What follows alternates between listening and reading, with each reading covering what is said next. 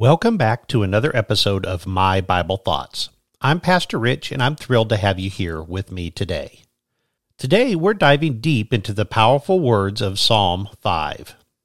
Let me start with a question that might make you pause for a moment. Have you ever encountered hypocrisy in your life? I know it's not an easy topic to explore, but it's one that King David addresses head on in this psalm. You see, David's words resonate with us even today because, let's be honest, the world can be a hypocritical place to live. And hypocrisy isn't just confined to the church, it exists among unbelievers too. David understood this, and he paints a vivid picture of this reality in the Psalms. David says, For there is nothing trustworthy in their mouth. Their inward part is destruction itself. Their throat is an open grave they flatter with their tongue. And that's Psalm 5, verse 9. Those words hit hard, don't they? When our enemies speak spitefully about us, they do so without remorse. And even when they try to flatter us, it's merely a mask to conceal their true intentions. Can you imagine encountering such deception in your own life? Maybe you've experienced it firsthand. Perhaps you've had someone smile to your face while secretly wishing you weren't a Christian. It's painful, isn't it? That's why David calls on God to pronounce divine judgment on his enemies. Now, I want to take a moment to share a powerful real life story with you. Have you ever heard of Lance Armstrong? He was a legendary cyclist, an inspiration to many, and a seven time winner of the Tour de France. But behind his extraordinary athletic achievements lies a tale of deep hypocrisy. Lance Armstrong's story is a powerful reminder that appearances can be deceiving.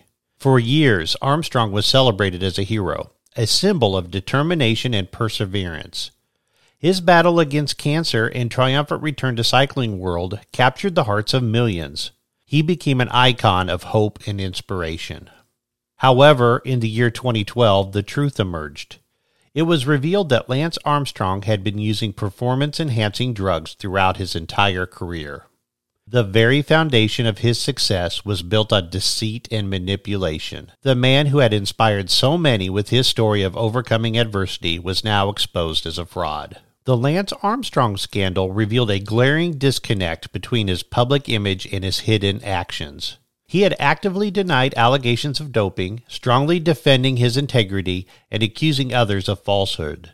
But the truth eventually caught up with him, and the world saw the stark contrast between the Lance Armstrong portrayed in the media and the Lance Armstrong behind closed doors. The story of Lance Armstrong teaches us an important lesson. It reminds us that the hypocrisy can exist in the most unexpected places and in the most celebrated of figures. It challenges us to question the narratives we are presented with and to look beyond the surface. As followers of Christ, we're called to walk in truth and integrity.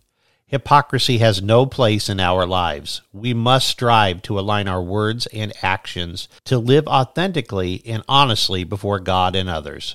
The story of Lance Armstrong serves as a sad reminder of the consequences of straying from the path of truth.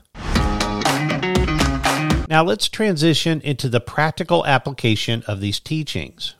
When confronted with hypocrisy and wickedness, it's crucial for us as Christians to pray against it.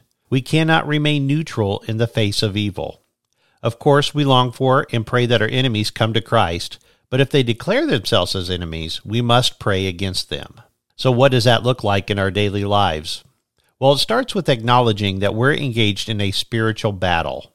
Prayer becomes a weapon, and our faith becomes our shield. We must lift up our enemies to God, asking Him to intervene, to bring justice, and to change their hearts. Praying against wickedness doesn't mean seeking revenge or harboring hatred in our hearts. No, it means entrusting our enemies to God's justice while maintaining a heart of love and compassion. And that, my friends, is not always easy to do. We pray for their transformation, for their encounter with God's grace, but we also pray that their schemes and wrongdoing come to nothing. Now let's bow our heads and pray together. Heavenly Father, we come before you with open hearts, lifting up our enemies and those who oppose us. We pray for their transformation, that they may encounter your love and grace. We ask for justice that their wickedness be undone by their own actions. Father, guide us as we navigate this world full of hypocrisy.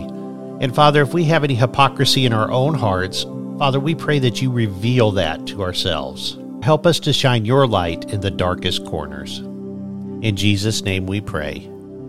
Amen. Thank you for joining me in prayer, and remember, we're not alone in our struggles against wickedness. Together, as a community of believers, we can make a difference.